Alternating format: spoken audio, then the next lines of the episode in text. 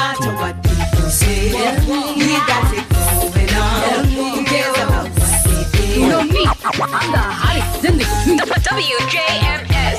This is according to RP. Turn up the volume, kick back, and get raw with us. From the latest hip hop beats to social issues that cripple the black community, all from the perspective of a young, strong black woman. strong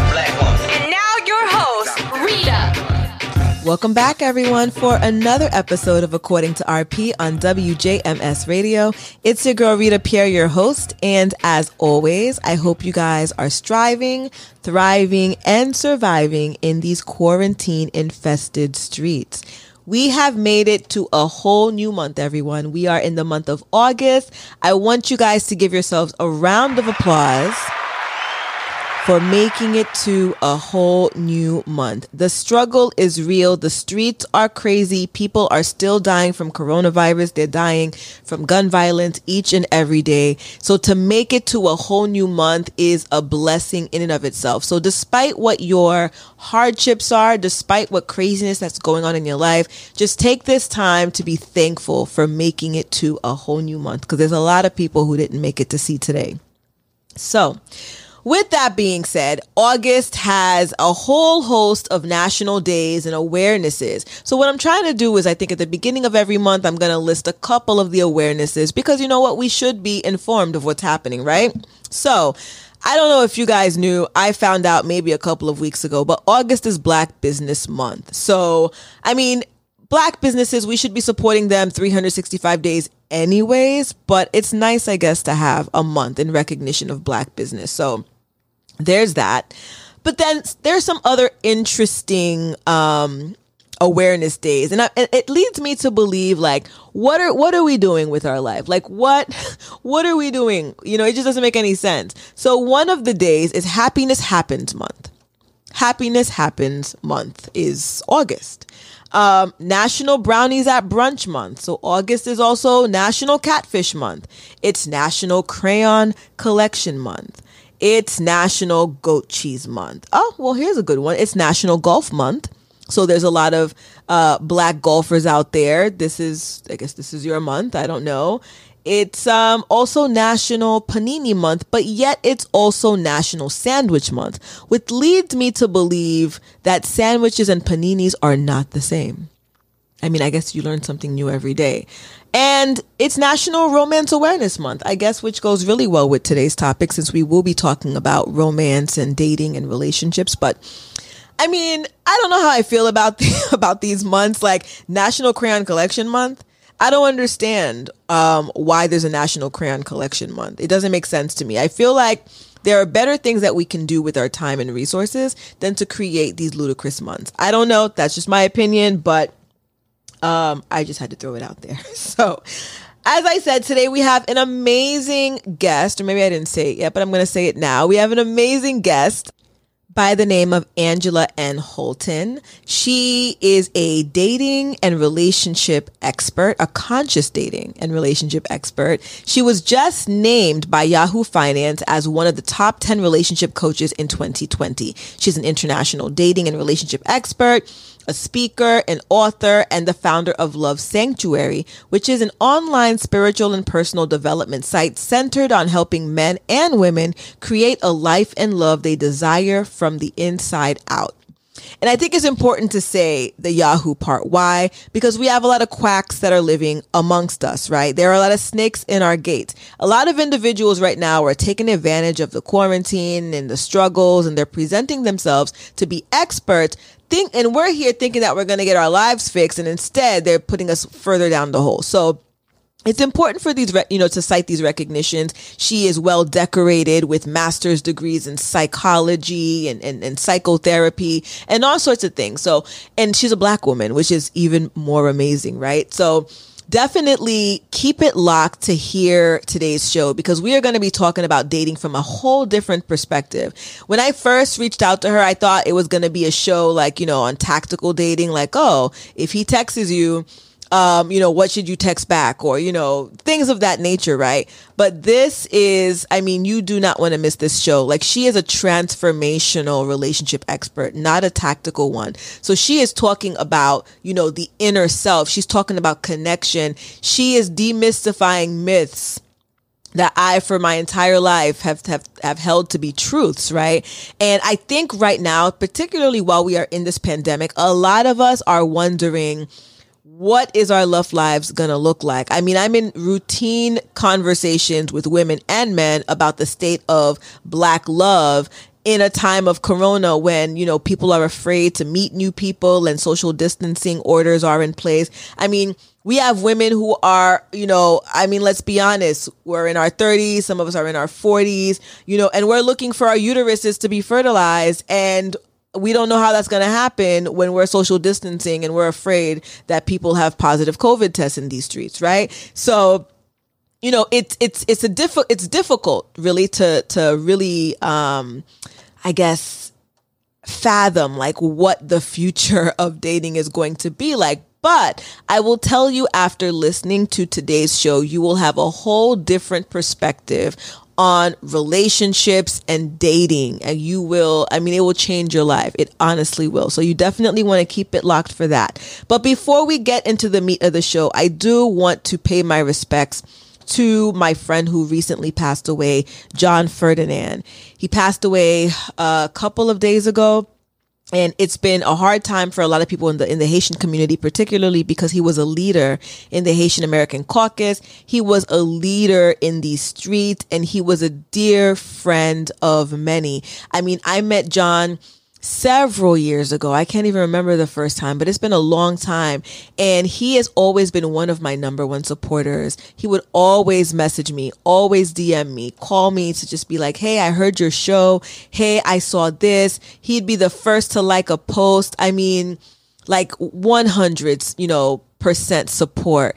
And it's really sad that we are losing these giants in our community at such young ages, right? So I wanted to just take this time to you know, shout out John Ferdinand and just, you know, remember him for the loving, supportive person that he was. So my hearts are with his family and the Haitian American Caucus family during this time of just sadness.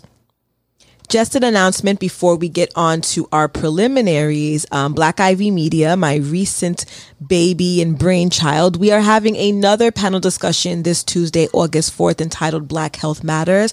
We have an amazing panel of Black physicians, OBGYNs, pain management anesthesiologists, family medicine, emergency medicine doctors who are going to talk about race inequalities within the healthcare system. And I think this is a very unique conversation because we are seeing it through the lens of medical professionals who are out there working in these structurally racist and biased settings. So you definitely want to be part of this conversation. Follow us at Black Ivy Media, Black B L A C K I V I V Y Media on Instagram, Facebook, and YouTube. It's going to be streamed on Facebook Live and YouTube at 7 p.m on um, Tuesday. So definitely follow our Instagram page to be able to see the profiles on the doctors and to see the information for the flyer. Please share this with all your friends and family. Like I said, this is going to be a very intriguing conversation and hopefully informative for you all as well. So now that I got that out the way, let's get on to the preliminaries. And it's now time for the Urban Dictionary word or phrase of the week. Do you mouth? May I have the definition? Um, what does skeet skeet mean? What's on fleek? Can you use it in a sentence? Popping on fleek, Gillette. And it's gonna be lit. Major key. It's time for the Urban Dictionary word or phrase of the week.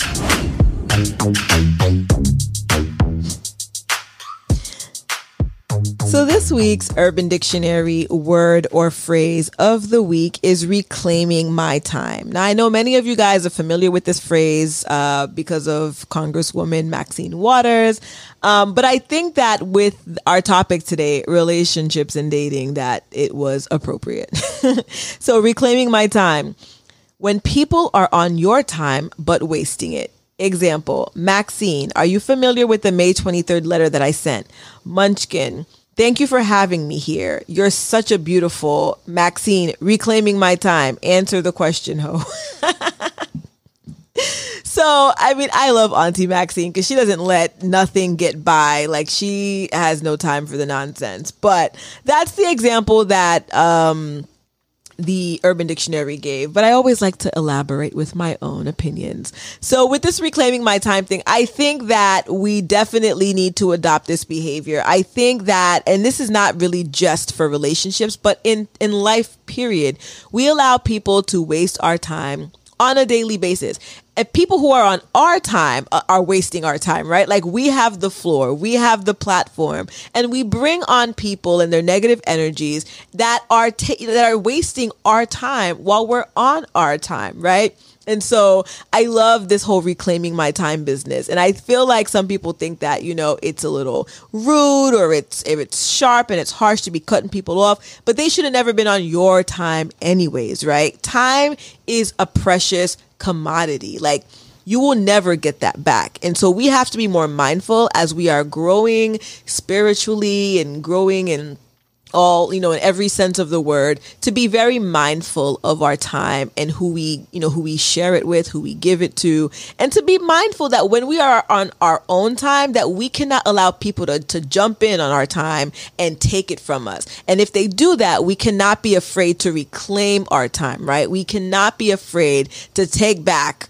what's ta- you know what was taken from us. So i thought it was interesting. I thought that like since we're talking about um relationships today that it would be interesting. Uh, it was an interesting choice of Urban Dictionary. I feel like every week they supply me with like a good five, and there's always one that is on par with the topic of the day. So there you go. That is the Urban Dictionary word or phrase of the week. Now we are on to one of my favorite sections of the show. It is now time for the big up of the week. Watch it. And you feel big up, big up. All of the woman them big up, big up. All of the girl them big up, big up. All of the woman them big up, big up. Whoa, sing it up. So this week's big up of the week goes to Society Block in partnership with Soul Politics and Clay Sculpts. So this organization is throwing a back to school give back in Brooklyn and it's aimed towards students persevering through adversity. We all know that this coronavirus situation has definitely affected our students. And as September is right around the corner, it seems as if we are going to be back at a remote learning space, right? And so we need our kids to be equipped with supplies that will ensure that they are successful for this new school year. So some of the supplies they are looking for are mouse pads, wired and wireless mouse, um, headphones slash earphones, computer screen wiping cloths, one subject notebooks, pocket sized hand sanitizers, sanitizing wipes, um, pens, pencils, crayons, highlighters, backpacks, and you know anything else you could think a student might need for for the school year. But those um, those particular items I think are priority because we are moving to a remote learning platform, right? So we need them to have earphones and headphones. We need them to be able to have uh, mouse pads. I mean, hell, we need them to have devices, right? Because a lot of the students, a lot of the kids did not have the proper devices for whatever reason, you know? Um, so, whatever it is that you can donate in terms of the supplies would be great. They are also accepting cash donation. So you can give, you know, as small as $5. Um, but again, if you can give more, which we encourage people to give more, please give more because these are our kids we're talking about. This is the future generation. We need to ensure that they are not left behind in these educational systems, right? So the Cash App is you could uh oh it's not Cash App. It's Venmo. You can Venmo at Society S O C I E T Y underscore block B L O C C. If you have any questions, please direct them to societiesblock at gmail.com. So S O C I E T I E S B L O C C at gmail.com or call or text 646 481 3615. I'm going to have all this information posted on my According to RP um, page, so follow it if you're not following it. But let's let's help our kids. Like i mean and also these organizations that are coming together to do this like amazing work. I know a lot of them do not do it for the glory or for the recognition but the fact that you're doing it is important. And our kids thank you our parents thank you you know the community thanks you for the great work that you do. We are on to the meat of the show. All right everyone i'm here with my very special guest angela holton. Angela say hello Hello. Thank you so much for having me today. Of course. Thank you for making the time to, to be on this platform and to just share your knowledge with us. Excited to be here. I love talking about my work. So passionate about it. So thank you. You're welcome. So, Angela, if you could just tell the people a little bit about who you are, what do you do, where you're from? Ah, sure. I love that question. and I'll, I'll start with where I'm from because you know people always say you're from where you're born, and I don't know if I agree with that. mm-hmm. I agree with you with that too. Yeah, because I was I'm originally from Cleveland, Ohio, where I lived till I was six years old, but I grew up predominantly in Los Angeles and Denver, Colorado. Mm, okay. I've lived in five or six major US cities in three different countries. So where would you say I'm from? I'm from, I don't know, I'm a global citizen.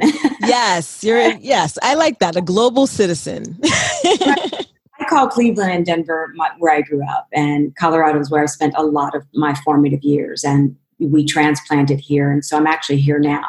Okay. But I, so yeah, global citizen, lived in multiple places, and I am a dating and relationship coach and speaker, author, and people have called me an expert. So I guess I'm expert at it. and, and, what makes me expert at it is that I've lived and walked the journey of being a single dating woman in my 40s, not ever thinking that I would be. So I've taken what were some of my greatest challenges and struggles with being single and not having the family that I've dreamt up since I was a child, healing from that pain and that that longing and sadness of not having it, and have transformed that into a really powerful purpose and mission for myself. So I love the work that I do. I reach and teach women around the world to cultivate relationship with self in order to improve relationship with romantic partners and all relationships. And I think that's so important because I think a lot of us have it backwards. Oh, and, you know, we think about, you know, well, we got to go ahead and get the relationship and then hopefully that relationship will help us become better people. And that's not the case. Not at all. You know, we live in a culture and a society that's pretty much like a checklist. You know, you go to elementary school, check. Junior high, check. High school, prom, check. Graduation, check. College, check. You know, and I went on to grad school and it's all these check boxes. Mm-hmm. And then you think or you're deluded into believing that the family, the relationship, the white picket fence, that, you know, dream family is part of that checklist and it just comes right as a rite of passage when you've mm-hmm. accomplished everything else and it's the biggest misnomer and fallacy that we're taught and it's ingrained in our subconscious as children that it's just easy to find relationships it's easy to be married it's mm-hmm. easy to have that you know um, happily ever after, which doesn't exist. So, you know, my work that I do is to really debunk that whole narrative that is just lies we've been fed. yeah. you know, and we suffer, at least I did, you know, we suffer when we have become ingrained with that coding and we don't have to suffer, you know, and that's my mission. So we do have it backwards. You know, it's really life is a journey and even though you know we are in community and in relationship it is a journey of the self mm-hmm. you know mm-hmm. spiritual emotional and mental capacity we're always evolving and we can only do that individually and solely within ourselves like no one else is ingrained or part of our own internal healing we have to do that work ourselves so making anything external to us whether that's a college degree titles professions, relationships, family, marriage, kids being the sort of the end all be all or the, the determining factor of our peace and our happiness and our salvation, it's really turned the other way around. So yeah, and and as you're saying all of this, I'm thinking about my childhood. You know, I'm I'm Haitian American, Caribbean, and all of those things. You know, the t- the titles, the degrees, and all of that was where like the value was placed, right? And so as I'm growing up, and a lot of my friends, we have the same similar stories. We're growing up, we're being taught that you need to have X, you need to have this. And then when you have everything, you can pick and choose the man that you want. And a lot of us, you know, we're in our 30s now and we're like, wow, we can pick and choose, right? Because we don't have anything. not not the reality we were sold. Not at all. It's it's so such a lie and so discouraging. And you know again you feel like you do all the right things in life and then you'll have that choice to choose and it'll just be a plethora of options. Mm-hmm. you get there and you're like okay i'm ready. Where is he? Where is she? Whatever you're looking for isn't readily there like everything else was. You know, when you wanted to mm-hmm. apply to schools and apply for the right job and put out the resume, those seemed like really manageable and we really felt a sense of control, although we really don't have control over anything. But choosing and finding a partner, a life partner, wow, we're just not told. Yeah. and and and with time and life evolving and living in such a modern society we're in now in the 21st century, things have radically changed with mm-hmm. the way the traditional family looks. And there is no traditional family. You know, everything yeah. very new. Dating has changed. Everything's changed. So we have to change and modernize, modernize with the times, with the changes. I will say, I mean, I feel like you're a breath of fresh air, and I'm grateful that there are people like you that are out here doing this work and, and you know, really find, you know, helping women find, I guess, the balance, really, right? Absolutely. Um, I think it's so important because it's, you know, the, the amount of damage that's been done um, is, I can't even quantify it, but I know that, you know, there is, you know, as we are evolving, as society is starting to change, I think that people are becoming more self-aware and they're looking for that deeper, you know, connection and they're looking for that, you know, that authenticity. Um, and oftentimes we can't bring it ourselves. And that's why, you know, having coaches like you, um, inspirational women helping us get to our best selves, I think it's so critical, especially in these particular times, you know, where Black women are feeling under attack and Black men are under attack. It's so important. It is, you know, and if you asked me to speak on this, you know, five, ten years ago about this, I wouldn't have, I would have been bemoaning a different story. You know, I would have been speaking as a victim. Why me? Why hasn't this happened? And, you know, blaming everything and everyone outside of myself as to why I didn't have the relationship and the perfect picture that I imagined for myself. Mm-hmm. So I'm glad I'm a breath of fresh air now because if you talked to me 10 years ago and you told me, Angela, you know, your singleness and this difficult journey you're going through is going to help serve other women and it's really going to be one of your greatest gifts. And in spite of all the challenges you're going to go through, 10 years ago, I would have said, I don't want that. I want my mm-hmm. relationship. I still said, no, no, I really just want the relationship. Like, you know, not that that, you know, again, for me growing up, and maybe it was because my parents divorced when I was so young, mm-hmm. I think consciously I always wanted that opportunity to do over what my parents were not successful at. Right. Ah, okay. Absolutely. So I had a definitely, I definitely had a really uh, paramount desire for children and family. Mm-hmm. I wanted it on my own. I guess maybe I wanted to recreate that on my own terms. I was so passionate about having that and, you know, create, I thought I was creating my life to have that. And, you know, having gone through that journey, I know now that that desire to have family and children really wasn't coming from my highest self. Mm-hmm. It was mm-hmm. coming from a place of need. It was coming from my inner child, a place of scarcity where I was still trying to heal a core wound that I had within myself. You know, a void that we often have that's missing. And that void within me was brought to my attention in a massive way when I had a dog who died six years ago. And that mm-hmm. little dog served as my partner, my companion, my baby. All the things that I wanted, I was getting from this little animal. And when he transitioned, the void that I probably always had was massive. Mm-hmm. And so I decided to take that journey inward, which is really what this is about. It's an inward journey. I didn't want to go get another dog or seek partnership or anything outside of myself to fulfill me ever not a job title not you know i lived in new york and i sold real estate for 14 years for a luxury firm you know you get conditioned to believe in a lot of bogus things. Mm-hmm. Yep.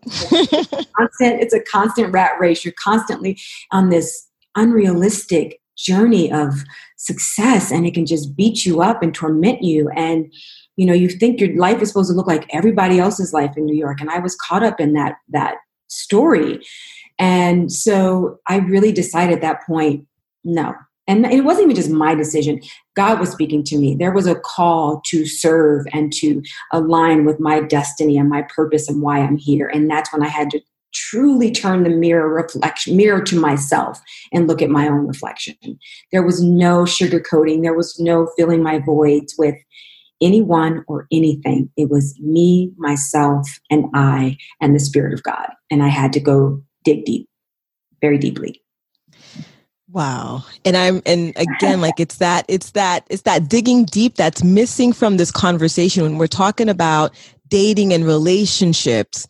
You know, that piece, that that critical piece of of self-work and digging deep seems to always be missing from that conversation. And and I'm wondering, do you find that um do you find that to be the to, to be one of the biggest challenge when we're speaking about you know relationships? Because i, I want to get into this you know to your to your life's work really this you know relationships and dating and right now while we're in this global pandemic people are still wanting to connect they're still wanting to date they're still yearning for partnership but they don't really know how to do so. Like pandemic aside you know that that's its own you know uh, barrier or obstacle but outside of that we're finding that more you know as as the years are going by right as we're becoming more and more modernized um, women and men are finding it so hard to find meaningful relationships. And so i want to kind of find out from you like what do you think is the biggest challenge to that or what are some of the biggest challenges? So you know i first want to just say that you know we are in different times. Mm-hmm. you know even before the pandemic hit, we are in the age of the Aquarian. We are in the spiritual enlightenment age. That's why we're seeing so many more coaches, spiritual teachers, leaders, thought leaders that are out here vocal, transforming lives, speaking about meditation, mindfulness. When all this was considered hokey pokey, mm-hmm. 10 years ago, 20 years ago, you, 20, 30 years ago, hippies did yoga and we, we looked at yoga as like this really weird, you know, exercise. Like, what is that? Like it was sort of, you know, and even in some of the black cultures and community, yoga was and meditation were considered like, you know, voodoo and mm-hmm. a taboo, something you didn't do. So I think it's important to know that I do believe we are making this incredible, powerful shift as a collective. And so whether you have decided to embark on this journey individually the collective is transforming. The global planetary consciousness is shifting, whether you want to be a part of it or not, it's shifting in front of us. And we're seeing everything literally pulled from under us, turned upside down. And the, I believe, you know, because I'm, I'm, I'm a believer and I know that God is in control of all this, I believe we are being required to take this journey, mm. to take mm. that inward step. There, you know, with the pandemic, and as I was saying earlier, you know, you have all these external vices, right? These accoutrements in our lives, the shopping, the travel, the eating out, all these things that just fill our time. And sometimes we can become addicted and obsessed with these things. Well, what happens when those things are removed from our lives? and we're really just stuck with ourselves. Like this has been a journey to go inward, whether we want to or not. So I do believe we are doing it. And for some are just starting the journey, others are, you know, going are deeper in the journey. But you know, it's all about just starting the, the conversation with yourself, starting and being willing to have the conversation with yourself about doing the inner work. The inner work is not a bed of roses. It's not always a fun and pleasant journey but it is the most meaningful, worthwhile, beautiful, transformative process you can ever experience in your life. So all everyone all they have to do is just say, "Yes, I'm ready." Mm-hmm. The moment you say, "Yes, I'm ready," the universe will show up and God will show up to uh, conspire to bring you everything that you're looking for, but will also send you your teachers, right? The Buddha says that when the student is ready, the teacher appears. And that's what mm. really happened for me. The moment I started even questioning my life purpose, the moment I started seeking and wanting deep more things for myself, people, experience just crossed my path in this really powerful way that could only have been part of my destiny, so to speak. So the willingness to just say yes, I want my relationships to be and look differently than they have been and rather than pointing fingers and saying, oh, it's the dating culture, it's mm-hmm. modern civilization, it's the dating apps, it's men, it's women, it's pointing fingers. If we would all just stop projecting and pointing and blaming and turn the finger inward, not to blame ourselves, but to say, how can I be part of the change? Right? I mean, change starts from self, right? Anything that we want to see on the outside has to begin on the inside. So if we all just start with that, the willingness to look within, things will change radically on the outside. And as you're speaking, I'm just thinking about like, you know, the, the power of the tongue, right? And the power of positive thinking. Um, and I think that a lot of times because of just all the negativity that, you know, we've either experienced ourselves, that we've seen, we've been exposed to with respect to relationships, it's so easy to be, to say negative and to put the negativity out there. But it sounds like, you know, if you are truly willing because i think sometimes maybe we think we're willing but we're really not. We haven't you know done enough work in ourselves to get to that point. But if we're truly willing then things will happen. So it sounds like one of the biggest challenges to entering these relationships or, or, or welcoming relationships is ourselves. Absolutely. It's mm-hmm. you know we're the biggest obstacles. We're the ones getting in the way and the only ones that can change that process. We're the only one that can change what our relationships are looking like you know? And in terms of the stories you know we can either ascribe to the negative stories that we're telling ourselves or we can ascribe to new beliefs and make a choice to choose different thoughts. Mm-hmm. so if, again if you go down the rabbit hole of all the negative things about dating and relationships that's going to be your experience. You're going to speak into existence exactly what you're telling yourself Mm-hmm. And so if we can choose negative thoughts and negative experiences, we we challenge and and train our minds to think positively. It really is a mastery of mindset. Being aware of what you are speaking and telling yourself, particularly as black people, black women, you we get to choose whether we believe the narratives that are said about us. That's a choice. Mm-hmm. And I think definitely during these times when we're seeing and have seen for centuries, but even just recently for our generation, you know, the generations that have not been part of the civil rights movement of the 60s, where we're seeing, you know, all these negative images and portrayals of Black people. We have to be so careful and tenderhearted with ourselves that we don't allow those portrayals to seep into our psyche, into our subconscious. You know, it's telling yourself, I am not the person that society and racism portrays me to be, and neither are my people. I am beautifully, uh, fearfully, and wonderfully made. I am a child of God. I am beautiful. I am deserving. I am black and proud. I am a beautiful black woman. I'm a beautiful black man.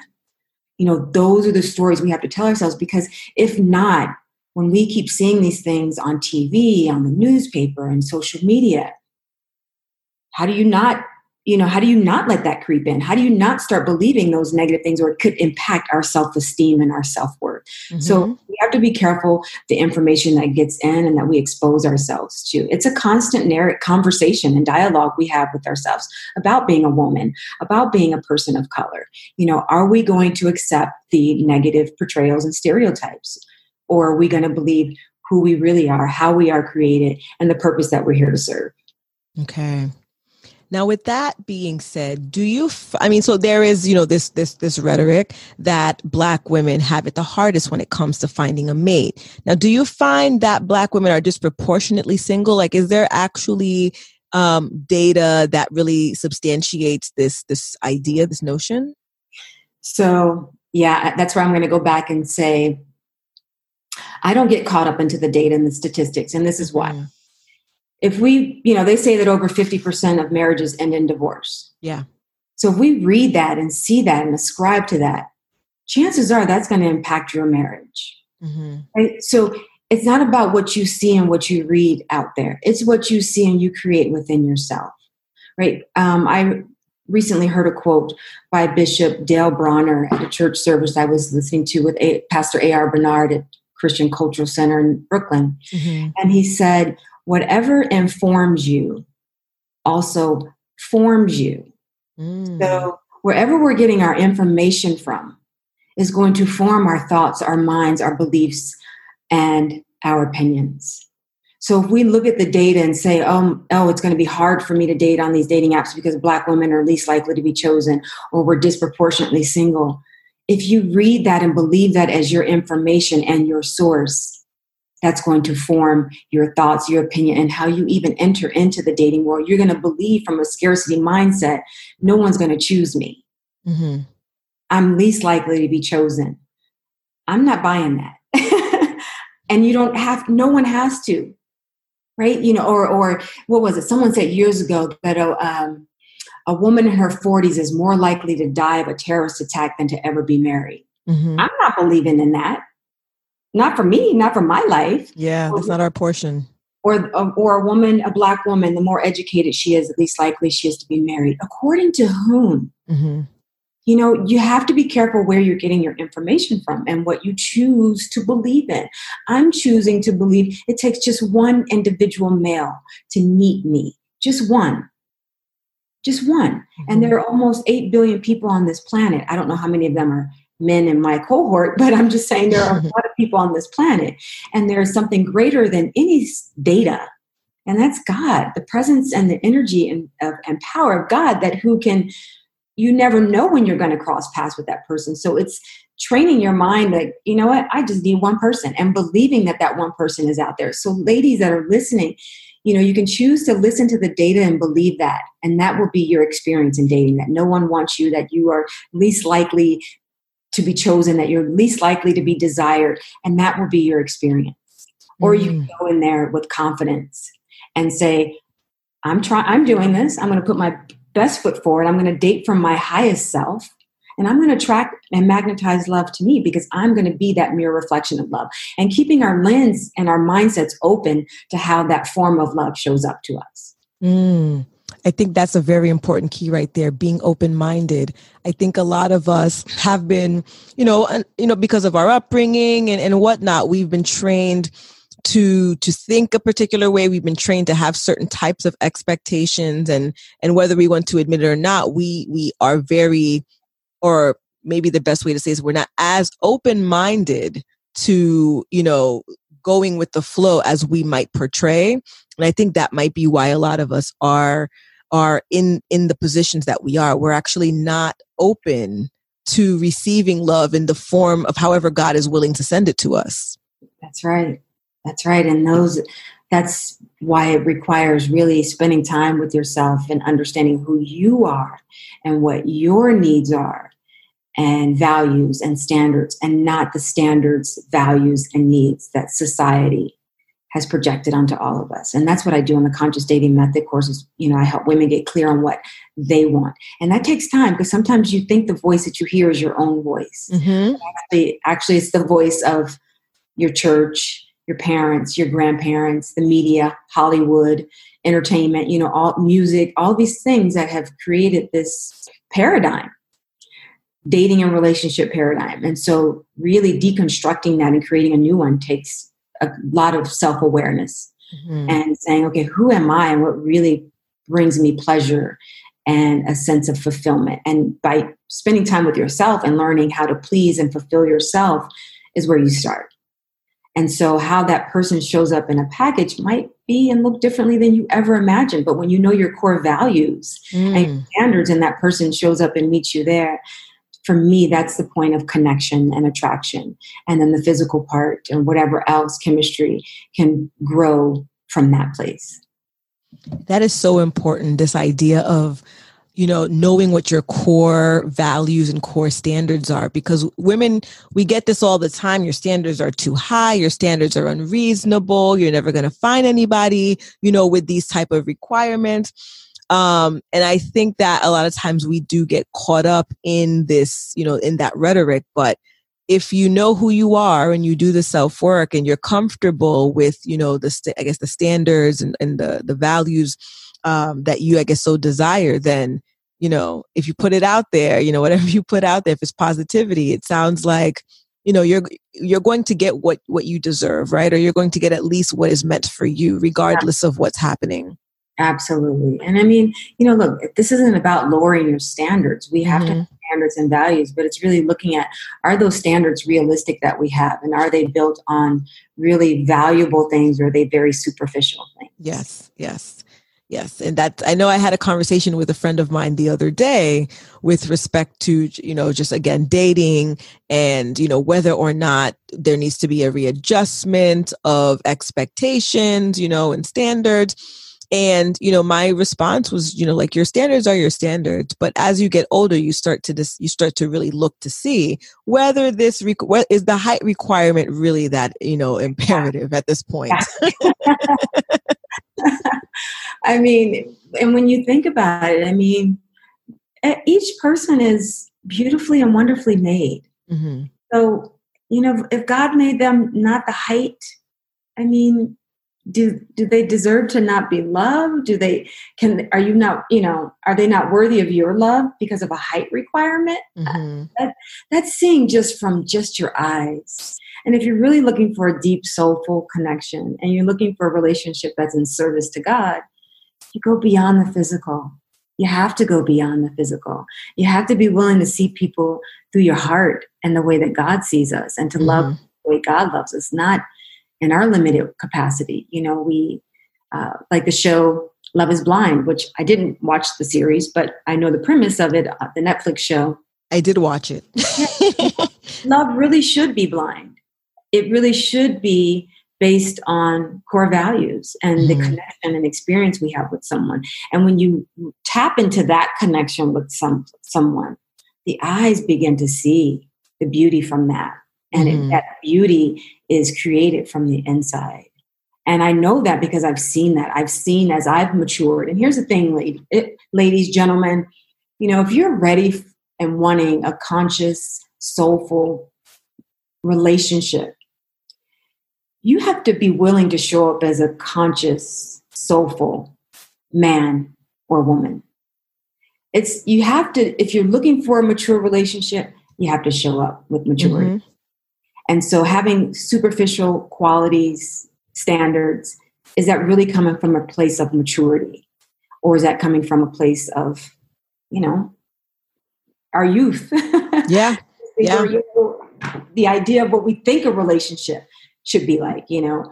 And when you're ready for a mature relationship, you think maturely, you act mm-hmm. differently, and you date differently.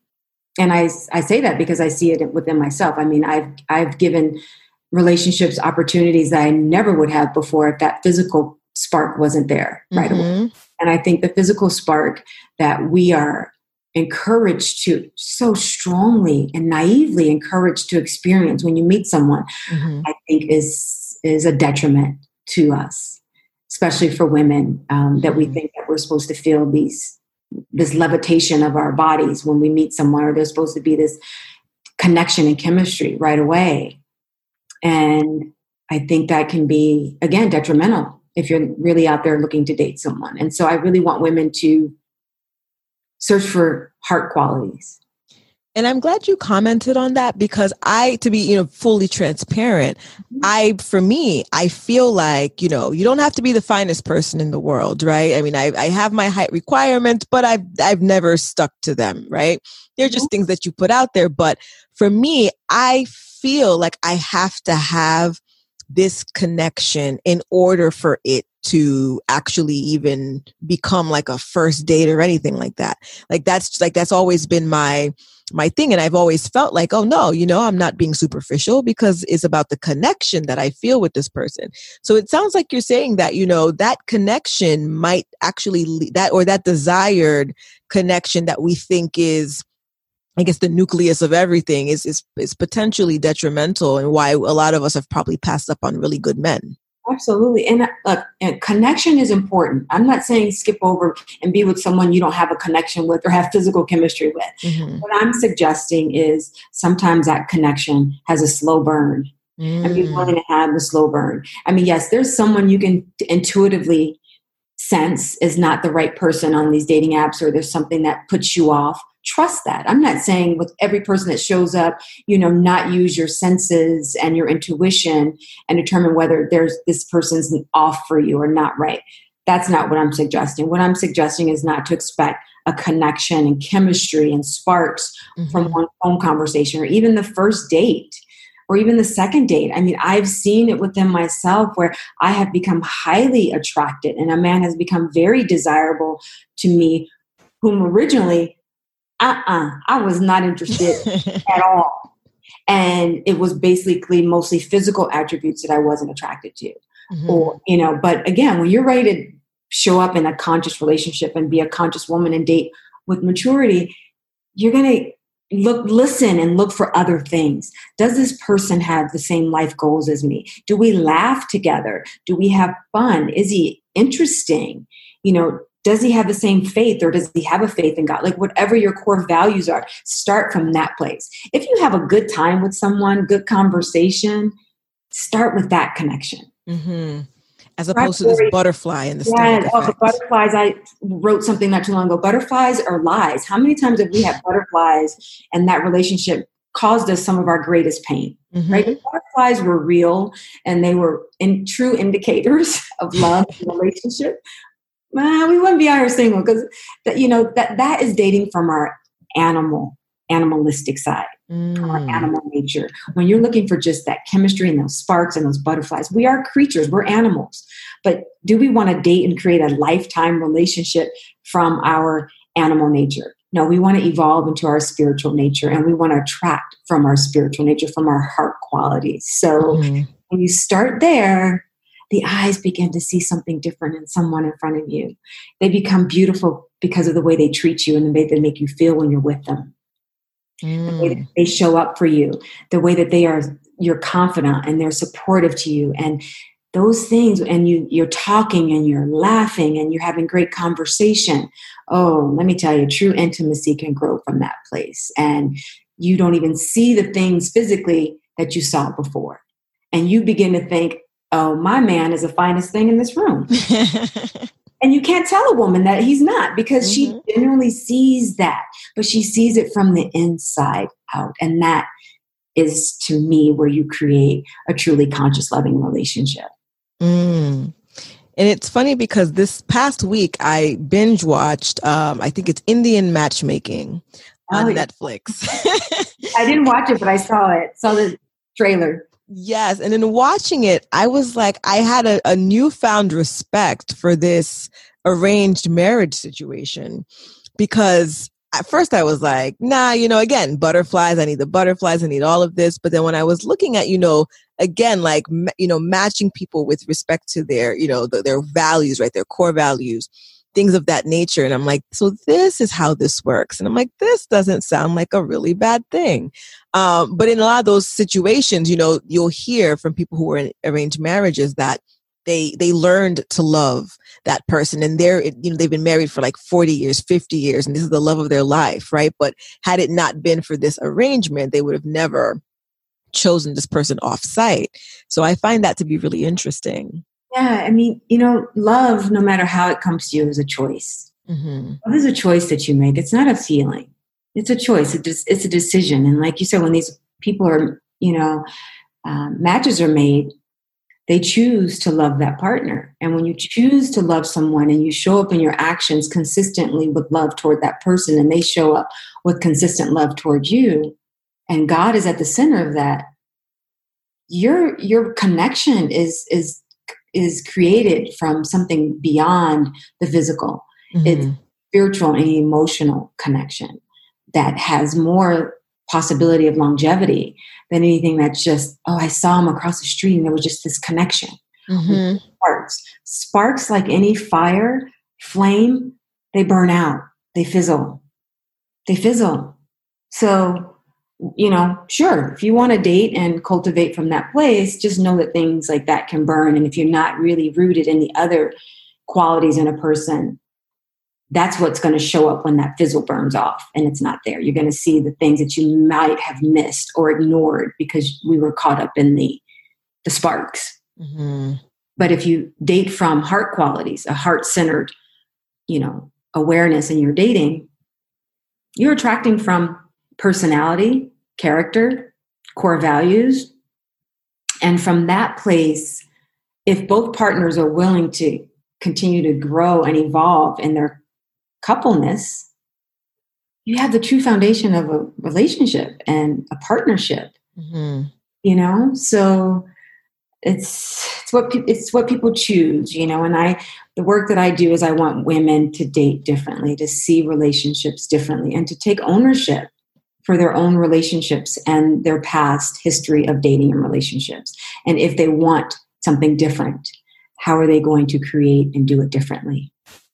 I love that. I love that. And as as a single woman myself, you know, I've I'm over the years I've slowly been doing a lot of self-work and just trying to get myself to a space where I love myself and that I truly know what my actual values are because you know, growing up in my culture it's everything was kind of spoon fed to you like this is what you had to believe. This is what you this is what your standards are. This is what your values need to be. And it took a long time for myself and a lot of my other friends to really break away from what was expected of us as to what we expect for ourselves.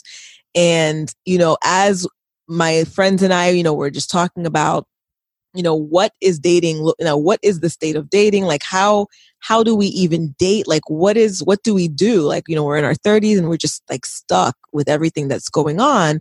Um it's you know under having this type of understanding i think is just a breath of fresh air in terms of of what we really should be looking forward to. I mean the like I said up until right now you know i was the butterfly effect or at least that initial chemistry was something that i i really hung on to. And so now i'm actually going to go back and reevaluate you know how i encounter people and how i engage. Yeah. Yeah. I mean imagine if everyone we went out with are like oh I don't feel like they're just waiting for this magical spark from us. Mm-hmm. There, no one gives us a chance. So yeah, you have to spend time getting to know someone. You know, and if the conversation flows on the first meeting, start from that place. If you laugh a little bit, even if you just laugh or you have an interesting conversation, start from there. You know, look for personality qualities. You know, the, the thing about dating now, and it's different Mm-hmm. It may not be fun. We may not like it. And I know for myself, I'm caught up in a very different generational way of dating. I didn't grow up this way. I wasn't like this in my 20s or my 30s. But you know what? If I want to be a modern woman, I have to move and be part of modern times and modern dating and relationships. So I'm okay with that. It keeps me on my toes. but, you know, in addition to women taking ownership for how they date and have dated in the past, mm-hmm it's being intentional about what you say that you want. If you say that you want a relationship, what are your strategies to creating it? You know, in every other area of our lives, we're very strategic about what we want. But when it comes to partnership, we're just expecting it to fall out of the sky. Yeah. You know, packaged in a beautiful gold box with a red ribbon. Here you go. You deserve this present. Happy birthday. You know, it doesn't happen that way. So mm-hmm. modern dating is being intentional as you would any anything else in your life that you desire. It's like, what are you going? What's your strategy? What's your strategy? Mm. Now, with respect to this um, idea of strategy, right, going going on along those um, those lines, I, I guess a, a, lot of women, you know, uh, I don't know, generation X and slash millennial women, however the charts say, right? Um, we were raised that you know we are are the women, and the men are the ones that have to pursue us. And the men have to really, in, I guess, do the work when it comes to you know getting our attention and and and and um, establishing whether or not there's a relationship. But I would be interested in hearing from you. You know, what is is your take on that? Because there are a lot of women now who are you know they're like i don't want to sit on the sidelines like i want to go after what's what's mine or what i want and they're a little more bold. Some might even call them aggressive um, in their pursuit for love and happiness and things of that nature. But what what is your take on that? Yeah so it's funny i've had this conversation with a couple other dating coaches recently. There was conversation circulating on instagram about you know, when you're growing up, you hear, oh, when you're least expecting it or when you're not searching for it or looking for it, that's when it happens. Mm-hmm. Again, I think another big lie that we've been told.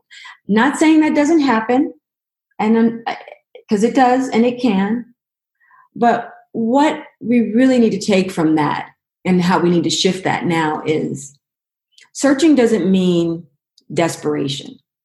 Searching doesn't mean that you're out there, you know, can't so so caught up in defining this person that you're not enjoying your life that you're not enjoying your singleness that you don't love your life and who you are without this partner. You're not approaching it from this scarcity place. Because the moment you start dating from this place of lack and scarcity that's what you attract into your life. You attract a relationship that fulfills that belief that your life is scarce and that there's not enough to go around. So searching means making yourself available right? It doesn't mean you're out there on the hunt. Men are hunters and gatherers, but women have to be the ones to make themselves available, to be seen and to be in the place of receiving. So you're on the dating apps, but being intentional and saying, yes, this is what I want for myself.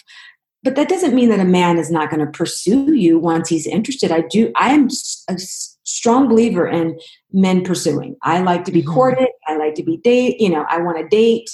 And yeah, that that doesn't negate because we're being intentional and going after what we want doesn't mean that we are not going to be pursued mm-hmm. and a mm-hmm. man who doesn't want to pursue you if that's a standard that you have then move on from that you know i'm very clear i mean i don't say hey you know i need you to pursue me but the energy and the intention is there and when a man is interested in you and he believes in his power or his ability and need and desire to pursue he'll pursue Mm-hmm. You know, a man who's distracted and has so many options on the dating apps and doesn't call you regularly and doesn't show up consistently, it's not the one. Yeah. It's not the one. You don't have to do anything to garner his attention. If he's not showing interest regularly and consistently, move on. Don't spend time. I spent time in my 30s, wasted time on relationships, just hoping they were going to evolve into more, thinking, you know, oh, you know, this is going to be something, or just no, no crumbs, ladies. We deserve more than crumbs. Everybody yes. deserves and you have to decide if you're going to accept crumbs or not. But you know, use strategy, be intentional, put yourself out there, make yourself available, visible to be pursued, but also be clear on what you want. Mm-hmm. You know, a man a man likes a woman, and I'm speaking, you know, in the male female uh, partnership. A man likes a woman who has standards. And a man who doesn't like a man who ha- woman who has standards probably isn't looking for anything serious, right? But a man who's looking to create a partnership and a relationship and potentially a marriage, he wants a woman who has standards, who's not just going to allow him to be her everything. Mm-hmm. That she's going to compromise her integrity and her values and standards for him. Because if a woman is willing to do that, right, if a woman is willing to lower her standards and not honor her self respect and self esteem, what does that say about the man who's attracted to her? It's yeah. not a good look for him and it's not a good mirror reflection for him. So he's going to want to be with a woman who makes him feel that he deserves her mm-hmm. right? So she she has these standards and he's like oh here's a woman that makes me have to like meet her somewhere. That's that's the spot you know? And if he's a man of integrity and who wants a relationship it makes it matches his self-esteem and self-worth if that's how he feels about himself when he meets a woman that makes him holds himself up to that. Okay does that make sense? That makes a lot of sense. It makes yeah. so much sense. I feel like I've just gotten a whole new like lesson on dating and, and relationships. And I, I feel like, okay, how am I going to go apply this now in my everyday life? you know, here's the thing. You know, if a man wants you to lower your standards and he's okay with you lowering your standards, you don't mm-hmm. want him because he doesn't really value himself. Mm-hmm. You know, and I'm not saying, yeah. you know, women please don't go you know feeling like this is like you got to go out there with a, like a whip and chain and like okay this is what i want and you're just aggressive and controlling and you have to do x y and z and check off all these things off my list and put them through an interrogation to have one date with you. You know dating now is dating with curiosity fun lightness and playfulness. You know men like to be with a partner that's fun that's playful that make that they have a good time with you know where time passes and they don't even realize how much time has passed hmm. so when you have done the inner work you found things that bring you fulfillment and joy within yourself and within your life's work when he shows up you're there laughing and sharing both of you are sharing your life experiences without trying to complete the other person or looking for that person to complete you. You're already two whole people.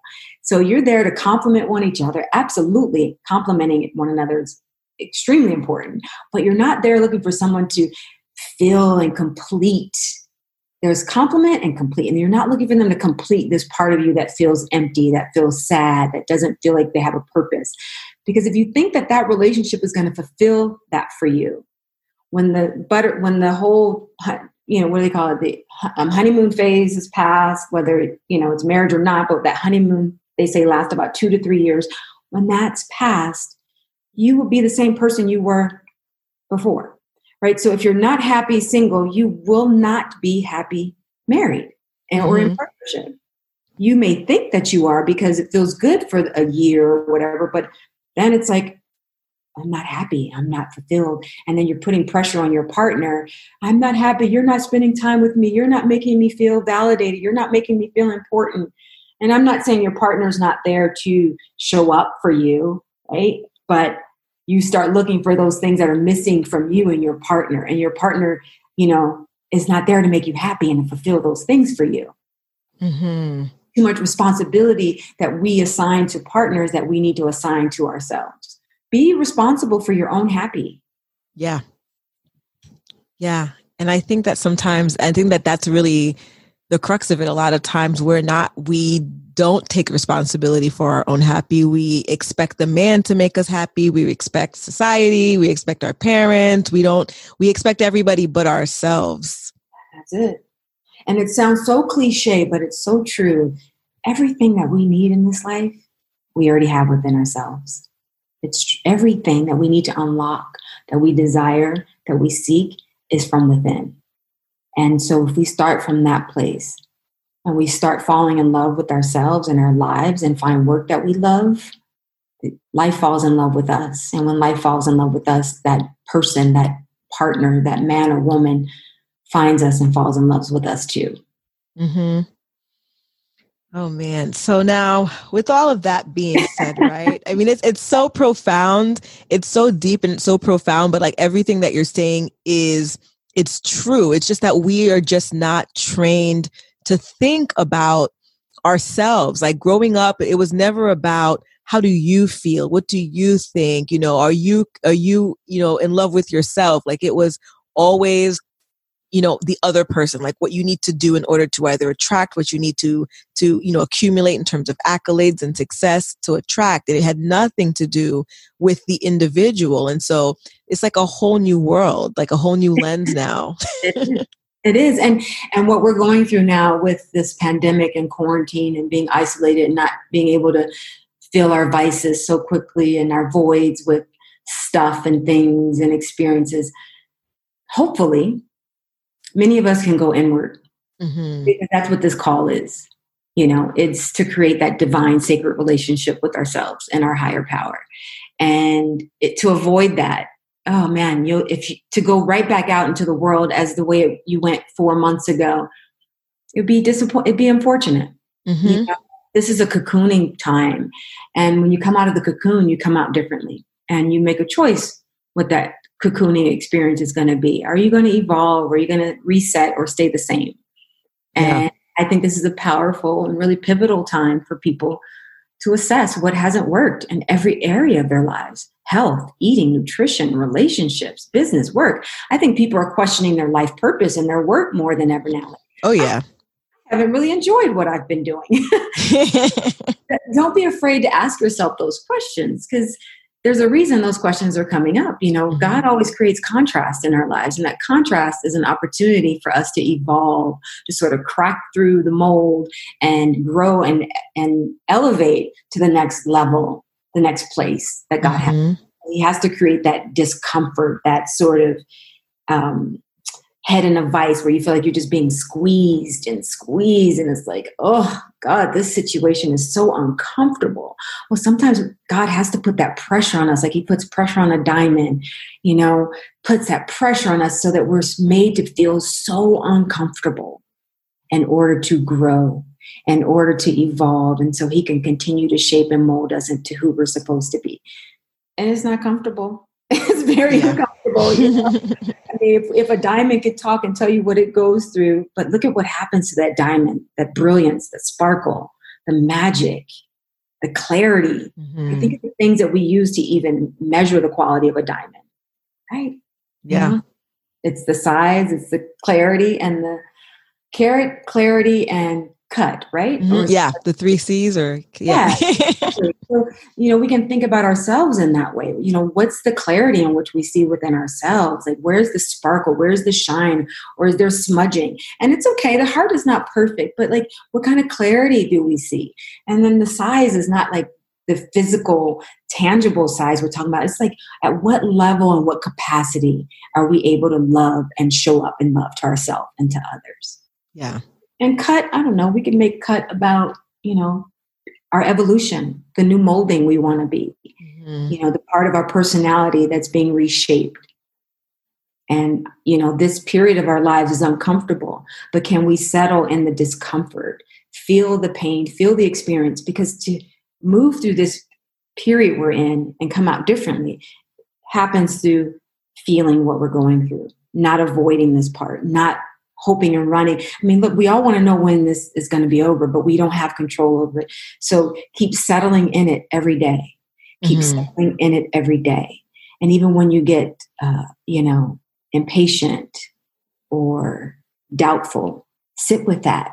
Sit with those feelings and see what the lessons are in that. See where God is inspiring you to connect, maybe spend more time in your conversations with God. I mean, we have more time to spend time with ourselves and with God than ever before, but yet some of us still aren't doing it. Yeah. Yeah. And that's so true. Like we have the time, but we're still not connecting. Yeah. So, you know, use, I, I just encourage people to use this time. I think dating during this time is great. It's mm-hmm. wonderful. Wonderful time to date and many find it but i think because of you know i guess the social distancing and whatnot and, I, and you know i've heard people say it was hard to date before the pandemic. Like now you want us to date during a global pandemic.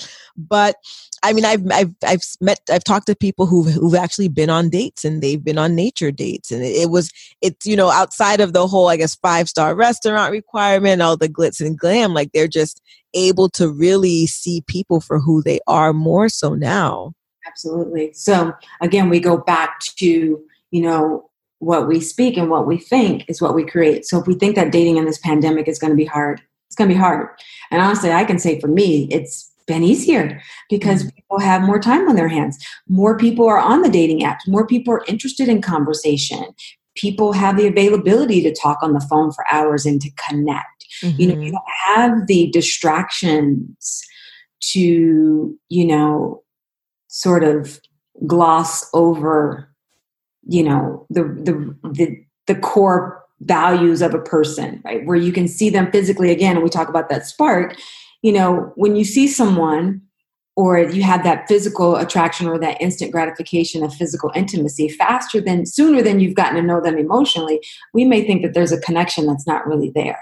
So this time in dating really affords us to get to know someone from the inside out Mm-hmm. So it's a great time to date.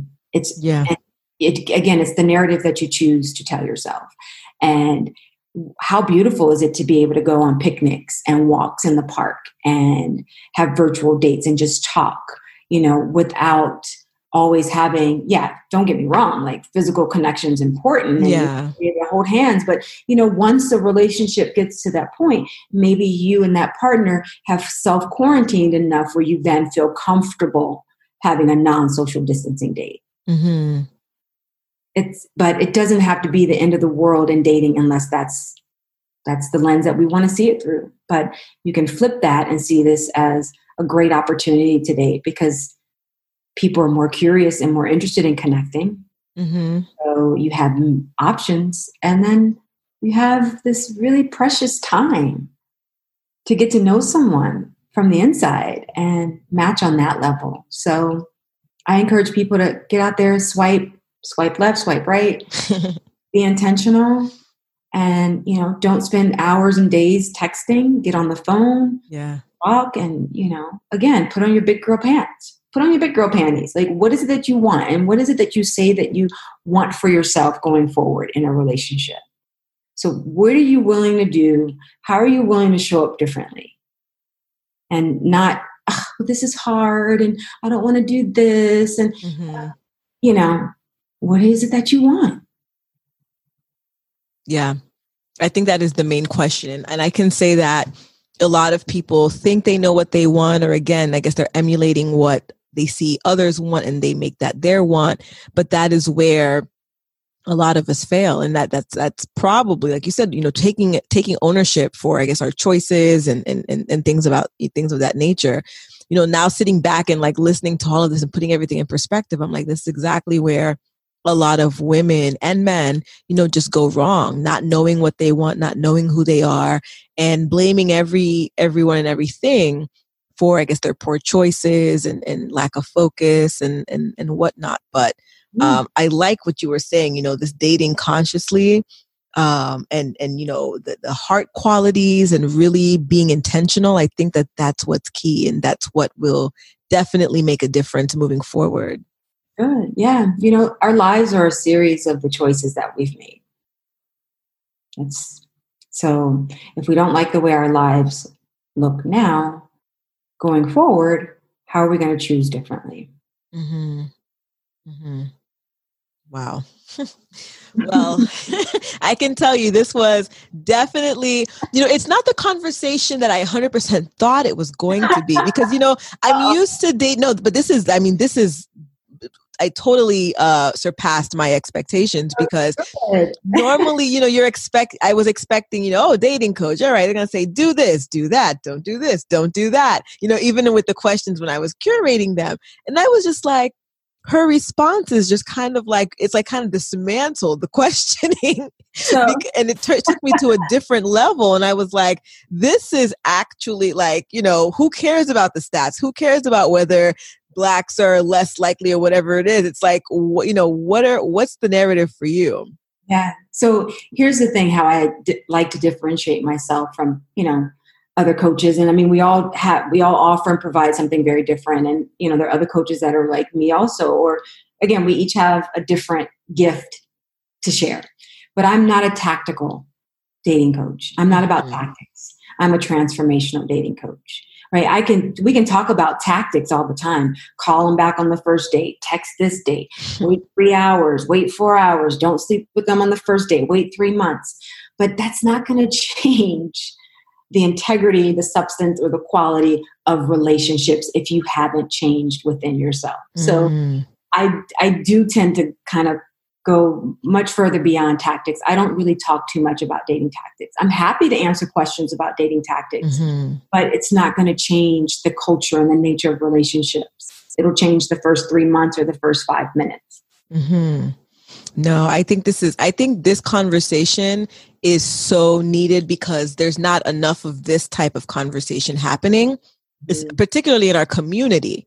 You know, it might be happening in other communities, but I think in the Black community, especially this type of approach to dating and relationships this is not being shared this is not happening as much at least not on like wide scales yeah. and i think that it's so critical because it's our women that are you know at the tail end of a lot of these things and it's like you know where where the ones that the, statistics are being made about and we're the ones who are being you know told that we're not good enough we're not you know we're we don't have the features we don't have you know the more educated we are the less likely. Like we are being told this day in and day out and we're seeing the messaging and you know it's a lot of our spirits are being broken and a lot of women have just given up or they've just you know what i'll just deal with whatever i can get at this point yeah. and they're settling yeah, but you don't have to settle. I'm not encouraging settling, uh, but I'm encouraging you to be mindful of where you get your information. Mm-hmm. And if you listen to the data,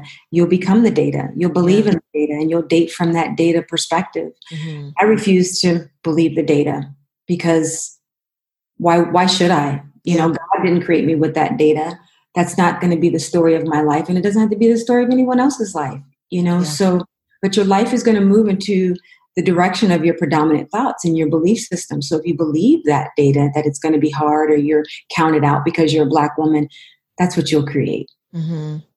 But if you say, okay, I'm out here. I'm putting my highest and best self out there. I only need one person.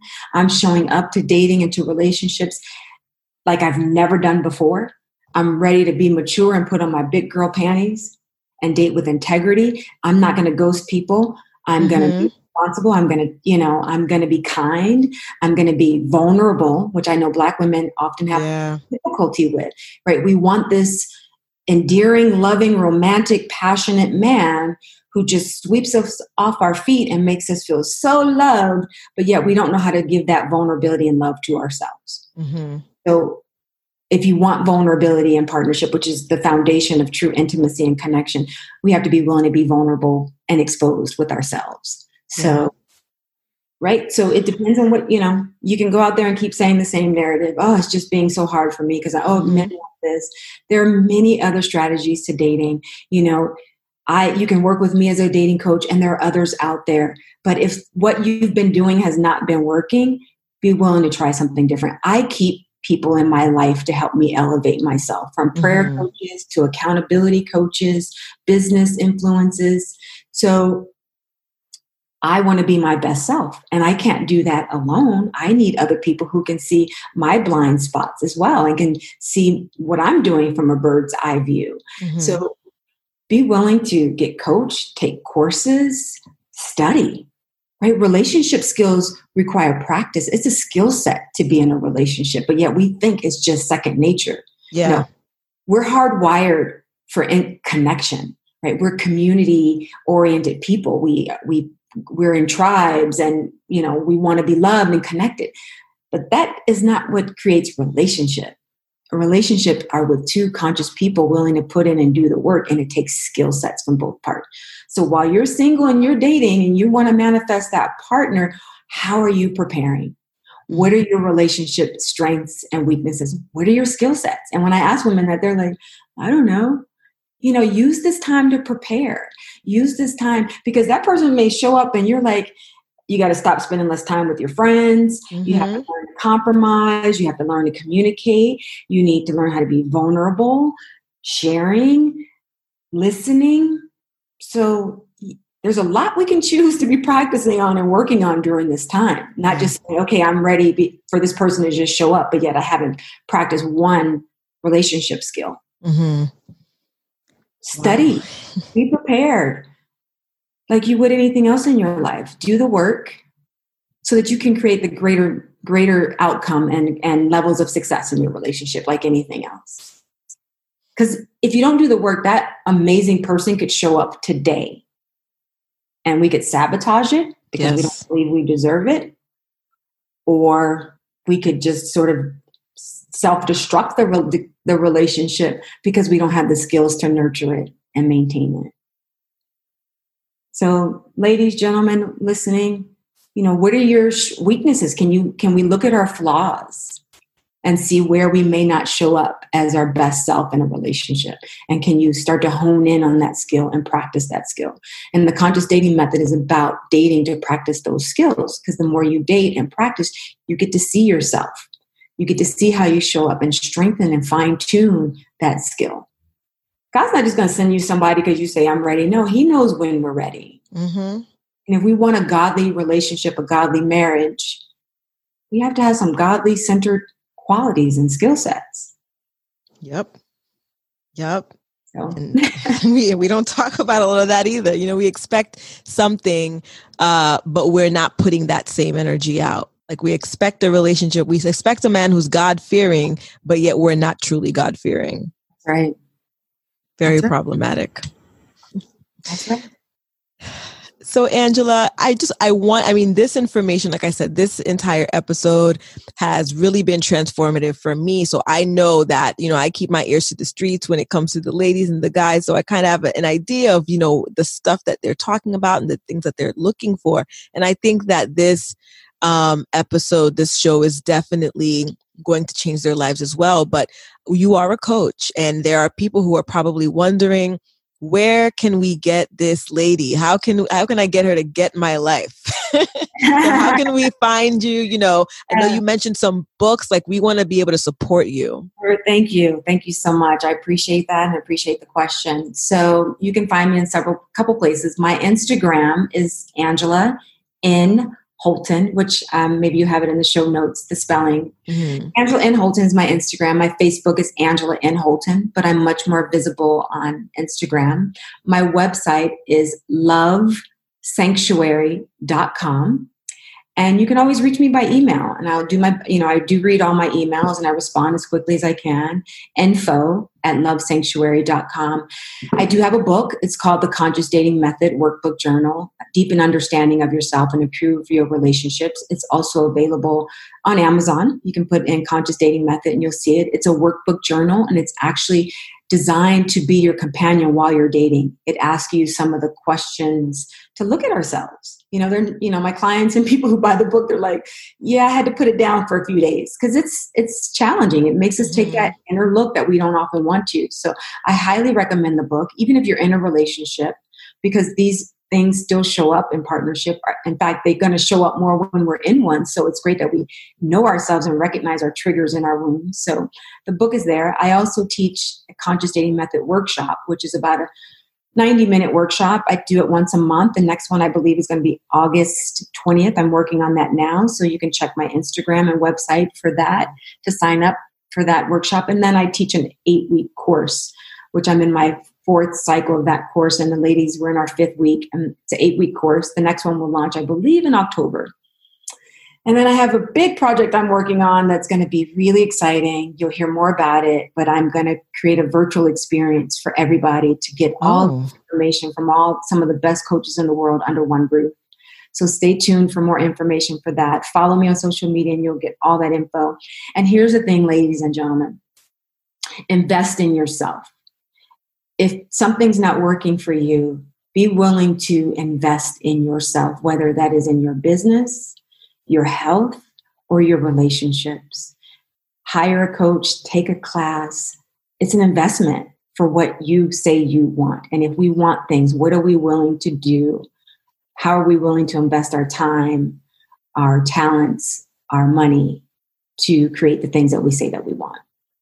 Yeah.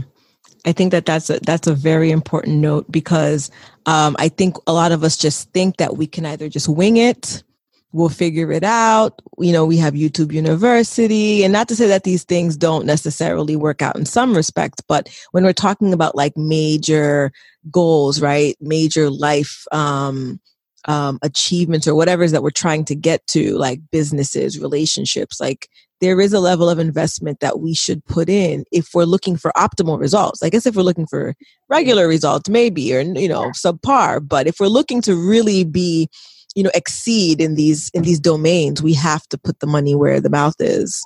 And the time and mm-hmm. the interest and the commitment and dedication, because those are all the things that are going to be required in a partnership. Yeah. And when you choose a life partner, that's probably the most important decision you'll make in your life. That's who you're going to spend your goods, your highs, and your lows with. So it takes, it's an important decision that takes careful thought and consideration and mindfulness and preparedness. And it shouldn't be taken lightly. So, how are we willing to invest and show up in ourselves?